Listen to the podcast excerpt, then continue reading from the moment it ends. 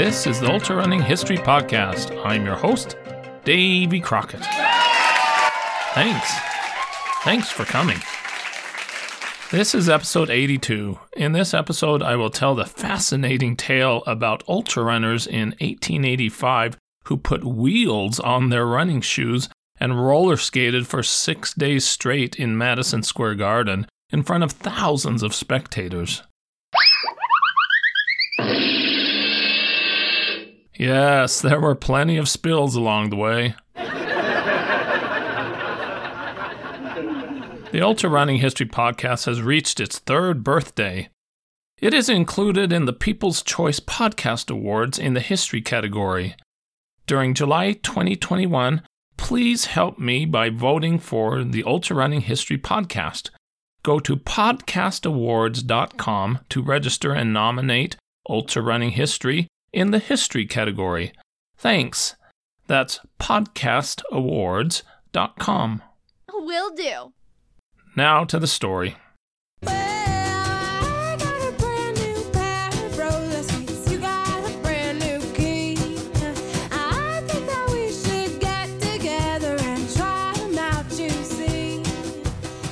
Professional ultra runners of the late 1800s and early 1900s were constantly looking for endurance races or head to head matches to prove their abilities and make significant amounts of money.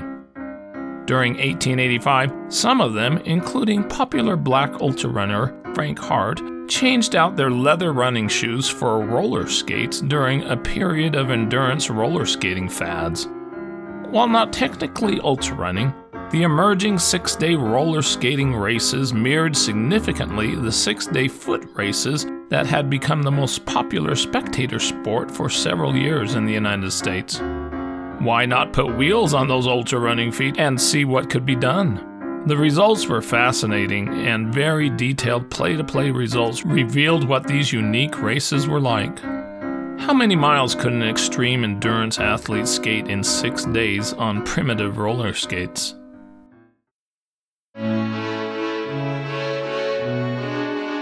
Roller skating was thought to be invented as early as 1735 by John Joseph Merlin of Belgium. It was said that while showing off his new wheeled shoes at a party in London that he crashed into a mirror.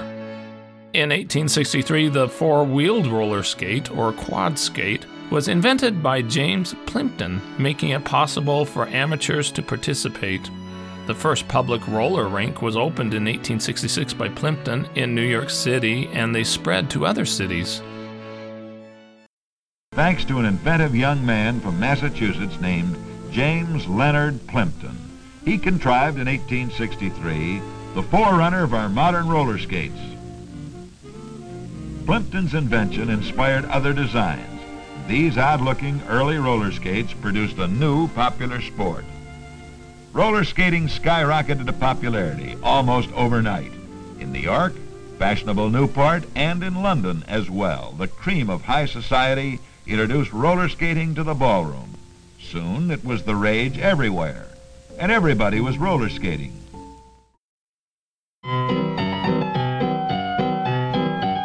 In 1875, P.T. Barnum of circus fame put on the first formal six day foot race in America held at his Hippodrome in New York City. Edward Payson Weston reached 431 miles.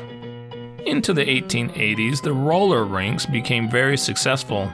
In Buffalo, New York, there were at least 10 major roller rinks. It was said, If you see a man on the street with a green bag under his arm, no longer set him down as a lawyer. Ten to one, he is a professor of roller skating. Soon, long distance roller skating competitions were competed up to 10 miles. The skates included wooden wheels. Ball bearing roller skate wheels were not invented until 1884 and probably were not used in mass until 1886. So the friction made skating for long distances in the early races hard and slow. Getting their bearings and their ball bearings set for a grueling 10-mile road race between Woking and Pirbright, Surrey are members of the Camberley and Bagshot Roller Skating Club. In the lead is amateur world champion Pip Baker.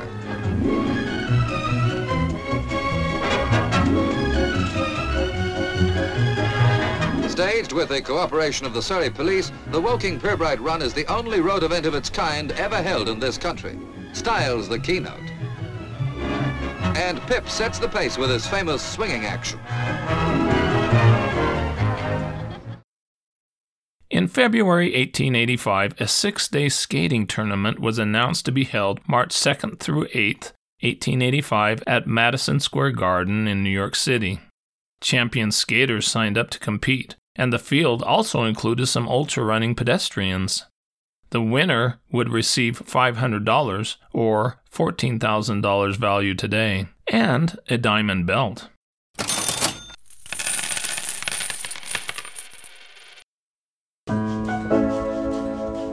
Excitement increased as the event approached.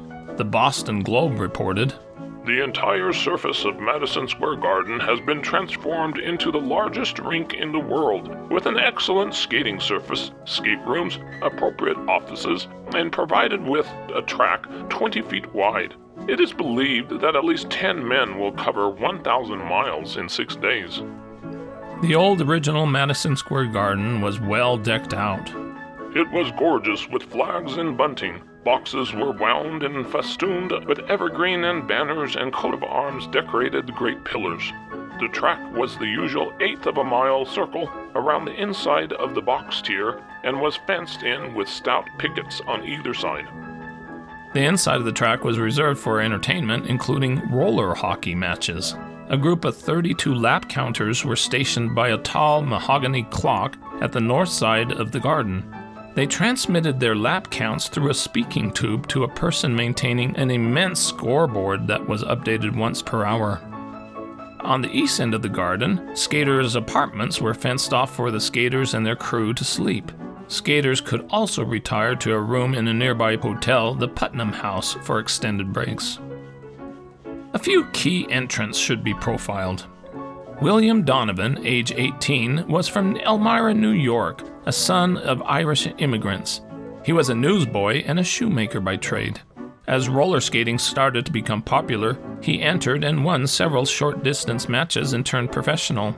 He heard about the six day race, and a few of his chums urged him to enter. He had no funds, but said he would do it if he could come up with a skating outfit. One of his friends purchased a shirt for him and loaned him a silk handkerchief. Others gave him shoes, caps, a belt, overcoat, and knee breeches. Seven dollars was raised for him to get to New York. Young Donovan, on reaching New York, was alone and friendless. Frank Hart, age 27, was a black ultra running pedestrian. He was born in Haiti and became a professional athlete. He endured racial abuse and violent threats from hostile spectators. Some competitors refused to shake his hand at the starting lines. Hart became one of the greatest ultra runners of his time. In 1880, Hart won a six day race, walking 565 miles at Madison Square Garden, earning him a fortune. But he burned through his winnings fast and continued to seek ways to win professional endurance awards. Albert Schock, age 28, was from Chicago, Illinois. He also was an experienced ultra running pedestrian, a veteran of three six day go as you please running races in Chicago. He had performed well, finishing in second, third, and fifth place. The historic six day roller skating race started as planned at 12:05 a.m. on Monday, March 2nd, 1885, with 36 skaters, all under 30 years old. There were about 2,000 spectators on hand to witness the start. The competitors came to the starting line, and when at the signal, all moved away together amid the cheers of the crowd. The first mile was made by Jacob Small, age 23, from Brooklyn in five minutes. The skaters kept together for several miles, with Small in the lead. The positions of the others changed frequently. Gilmore's band played at the bandstand in the center of the floor. Just as the band struck up the first melodious blast, the gentleman of the bass tuba fell through and was lost to sight. the band did not miss a beat, finished the number, and then moved to a safer place at the south side of the garden. When morning came, many skaters were off the track. How was the ultra runner Hart doing? Frank Hart, The pedestrian seemed almost unused to the skates. He lifts his skates as if they were snowshoes and seemed to imagine that all he had to do was put his foot on the floor and he would go ahead. He has made several attempts to spurt, but becoming overbalanced has given it up. Now he plods along the track in the hope that the others will become tired out and give him the field himself. After 10 hours, he was in dead last with only 29 miles. Many of the skaters had roaring headaches from the tremendous noise of the rollers as they went over pine flooring. It sounded like the roar of escaping steam. As the skaters arrived in front of the press stand, one could not hear himself speak. Dust flew in clouds from the passing skaters. Meyer and Calhoun of New York City raced each other hard, clocking a 4:13 mile. As they went around the corners, everybody in the building expected to see them go head over heels against the pickets that guard the track.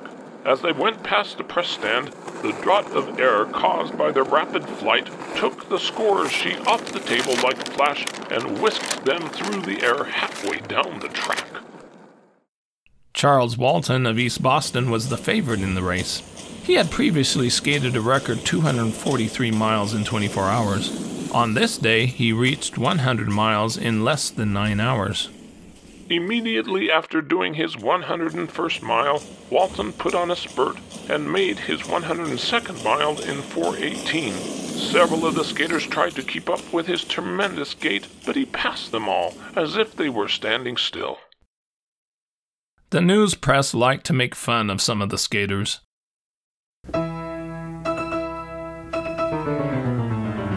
Ickx, a German, skated leaning back at a dangerous angle.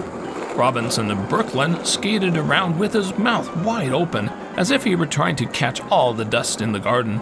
Meyer continually chewed on a toothpick, dressed in a blue suit and cap. Boyst, age 19 from New Jersey, skated with his body bent over with his hands below his knees.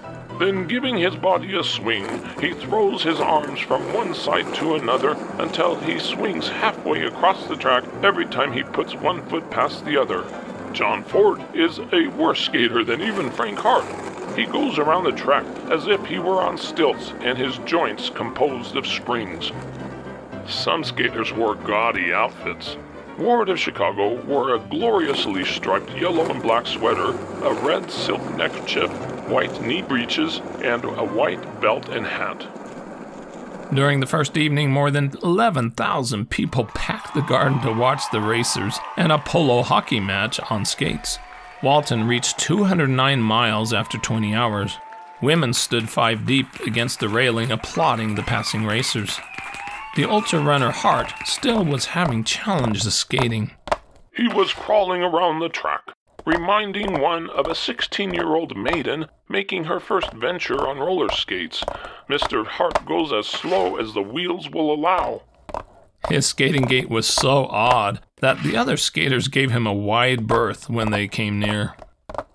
Skaters were seen carrying coffee pots and sucking on lemons and oranges.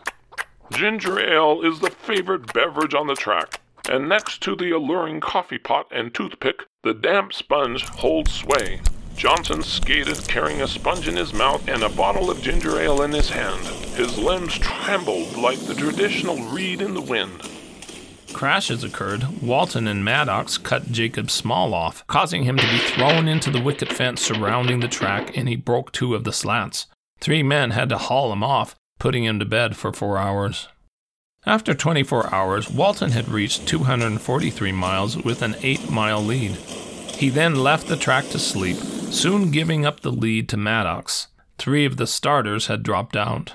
Ford was in last place. His legs wobble, his mouth twitches, and his shoulders work convulsingly.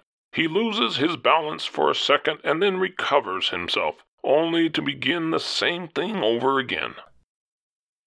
About 500 spectators stayed overnight watching. They were called sleepers, sleeping on seats all night to avoid paying admission for the next day. During the second day, the skaters started to take extended sleeping breaks, and the lead changed more often. The skaters learned the benefits of drafting behind other skaters. It was a very pretty sight of 12 skaters all in one line, going around at the rate of 8 miles an hour, seemingly without any exertion whatsoever. The prince of the rink, as Meyer is called, calmly chewing a toothpick at the head of the line. In the evening, the big crowds returned. The audience was such as is seen at any New York theater. Nearly half of the 4,000 people were ladies, and the brightness of their costumes and the air they gave to the occasion was such that made the place doubly attractive.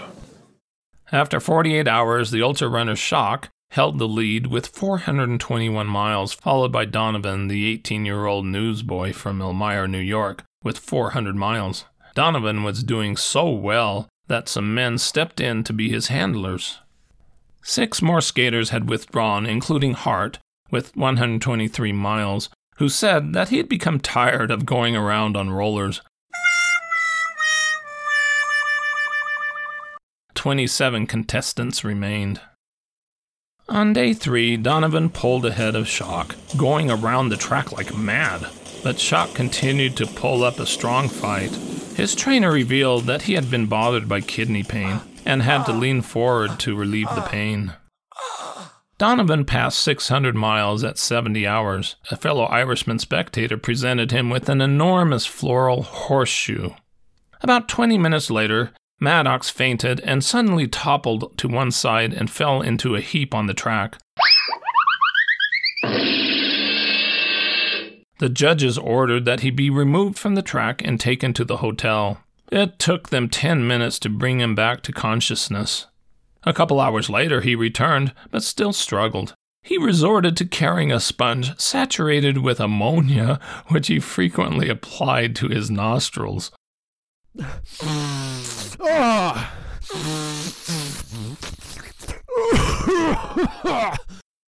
At the end of day three, Donovan led with 604 miles, with Schock 16 miles behind him. 25 skaters remained. Five roller hockey games kept 4,000 spectators in the arena until late at night. Schock the Ultra Runner started the fourth day, quote, stiff as a poker and moving with evident pain. He carried an old can with a spout on it and sipped from it as he rolled along. By the afternoon, Donovan held a lead over him of 17 miles. It was cold that day in the poorly heated arena. The air in the garden this afternoon, despite the strong rays of the sun that shone on the pine flooring of the building through the glass overhead, was very chilly and gave the hands of the skaters a bluish look after they had been on the track for an hour or so. The spectators put on warm overcoats, and the scorers dropped their pencils often to warm their fingers. Poor Schock could no longer straighten his body. Whenever his trainer handed him anything to eat or drink, he would support himself by putting one hand on his knee and carrying the food to his mouth with the other. Soon Schock had to get much needed rest at his hotel room. When he came back that evening, he was rubbed down so well with liniment that he could be smelled before he was seen. Boo, you stink! Schock's trainers continued to work hard on him. A piece of wood two and a half feet long, three inches wide, was used on his back and his thighs to try to loosen up his muscles. His work must be telling tremendously on him. His trainers are dousing him every five minutes with liquids of all colors and odors. At night, the arena was usually lit by large arc electric lights that were distributed throughout the garden. But this night, hundreds of colored globes were lit with gas jets that crossed and recrossed the roof of the building in semicircles. It was an amazing sight for the 1885 spectators. At the end of day four, Donovan had 785 miles to Schock's 755. Eight more men quit the race, leaving 17. In the afternoon of the fifth day, Donovan had built up a commanding lead of 41 miles. Boyett caught up and passed the struggling Schock into second place during the evening, despite rolling at a walking pace. The excitement of the race was dwindling.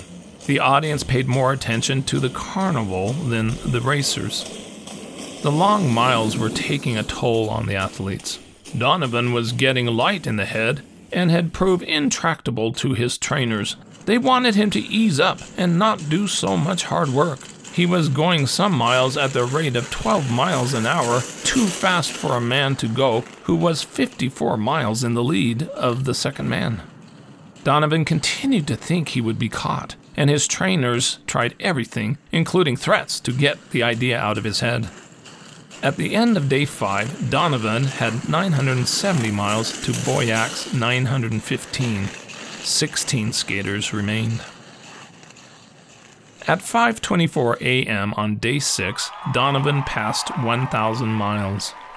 The few people who were then awake cheered heartily as the scorer bulletined the figures, and their cheers awoke the slumbering regulars on the top rows of the benches in the galleries, and they too cheered the shock-headed, pallid-faced youth from Elmira, New York. Many of the chronic spectator sleepers in the place were rudely disturbed by a gang of boys who went around the garden with a rope, which they tied to the sleeping men's chairs and pulled them from under, letting the unconscious occupants fall down and waking them so quickly that they were bewildered for several minutes. The second place skater, Boyst, reached 1,000 miles with about 12 hours to go. As some skaters realized that they could not catch the next person ahead in the standings, they quit skating. Maddox pled with his trainer, who was running along with him, to allow him to go off the track. If you don't let me go off, I'll have to drop on the track. I can't stand it any longer.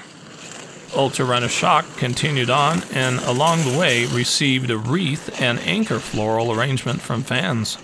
The trainers' tables looked like conservatories, banked high with almost every product of flora.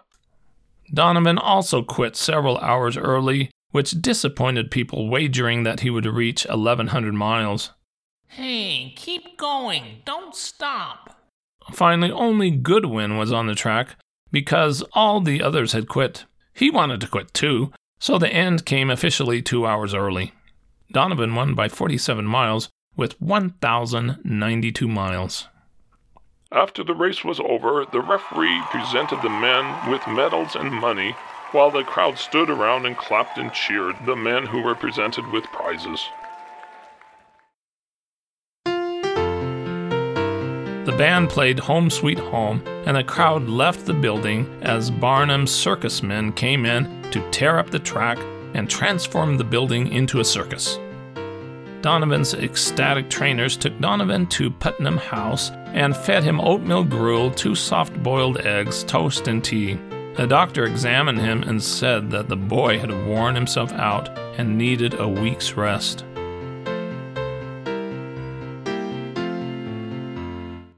Donovan's condition was very concerning. He is completely broken up physically and has been out of bed only an hour since the contest ended. His feet were in such a condition when he left the track that his stockings could not be removed. The sight of his right foot and leg made the trainer sick. That's gross. A hole had been worn in the hollow of his foot and was festered and inflamed. The sore extended away up his leg to his knee. So deep was the furrow that one could almost see the shin bone through it. The following day, reporters visited Donovan at his hotel room. His feet are in terrible condition. His complexion is ghastly, and his eyes are sunk deep in their sockets. On the second day after the finish, Donovan still was not doing well. There were rumors at one time that he was dying, and the lad certainly did himself an irreparable injury by continuing in the race without proper attendance. It is a wonder of the physicians who had been called in since his retirement from the track that he could have finished as he did. But soon he appeared to recover. Today he is a champion, well dressed, well fed, with every comfort at his command, and richer than he ever was. Other participants were leaving with much less than Donovan. The skaters wandered around the city complaining with vigor and much profanity in the way that they had been left out in the cold and had not been fairly treated by management. They had been given room and board and a week's salary, but they demanded more. There was a stormy scene at the manager's offices with much hot talk. Some of the would be champions were bought off with a $10 bill and sent away rejoicing. The New York theaters went on a crusade against roller skating because of the business that the event took away from them. They said, It is the degrading influence that all such crazes have upon the show business in general. Donovan's hometown of Elmira was howling for their hero to return. The boy's father was determined to take him home and did so against the protests of his trainers. He was taken by train to Elmira by his relatives. Donovan was met at Elmira Depot by half the town, and the same evening a big reception was given him at the rink.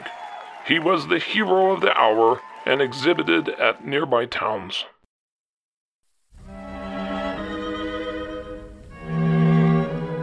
Joseph Cohen, one of the older contestants in the race at the age of 26, was a dry goods clerk from Brooklyn, New York. He had reached at least 350 miles but quit on the fourth day.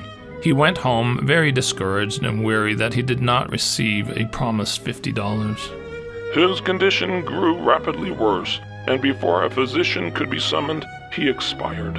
He leaves a wife and two children in almost destitute circumstances. His friends all declared that while not exactly a strong man, his health had been good previous to the roller skating race.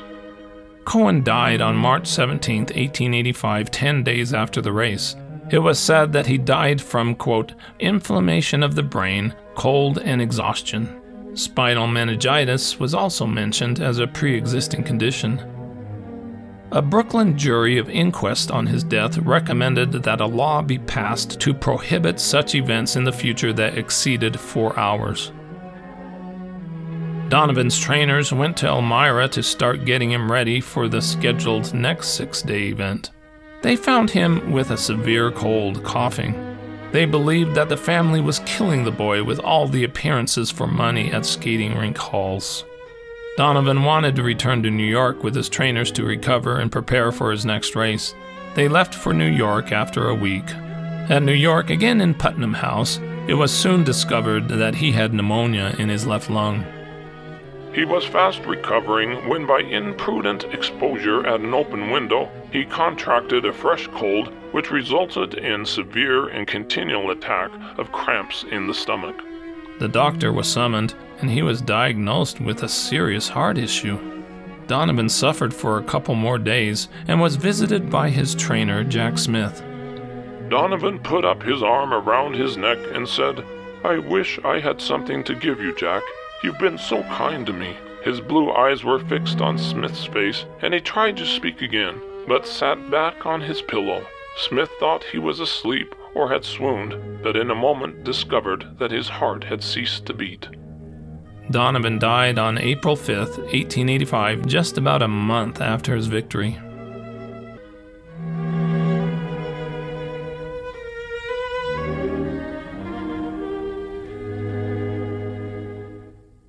News of his death spread across the country.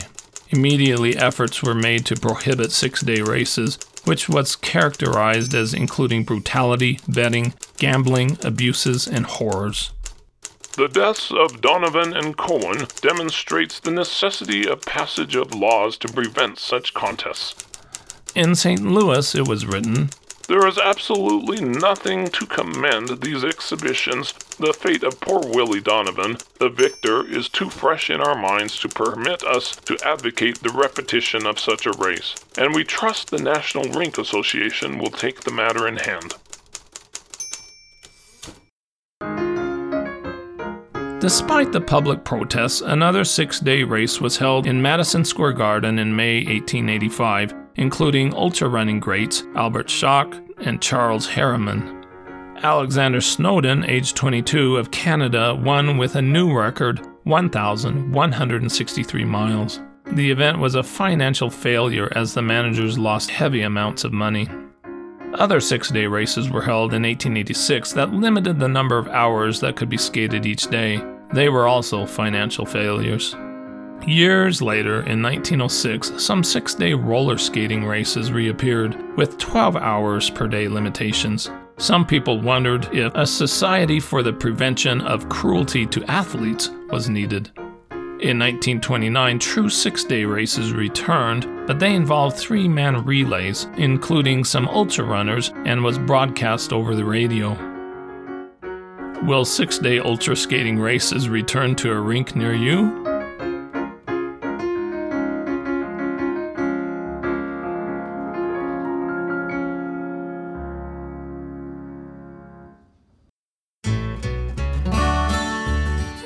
With that, this is Davy Crockett, and this is the Ultra Running History Podcast. I hope you run fast and far, enjoy life, get outdoors, and most of all, stay safe and don't take unnecessary chances.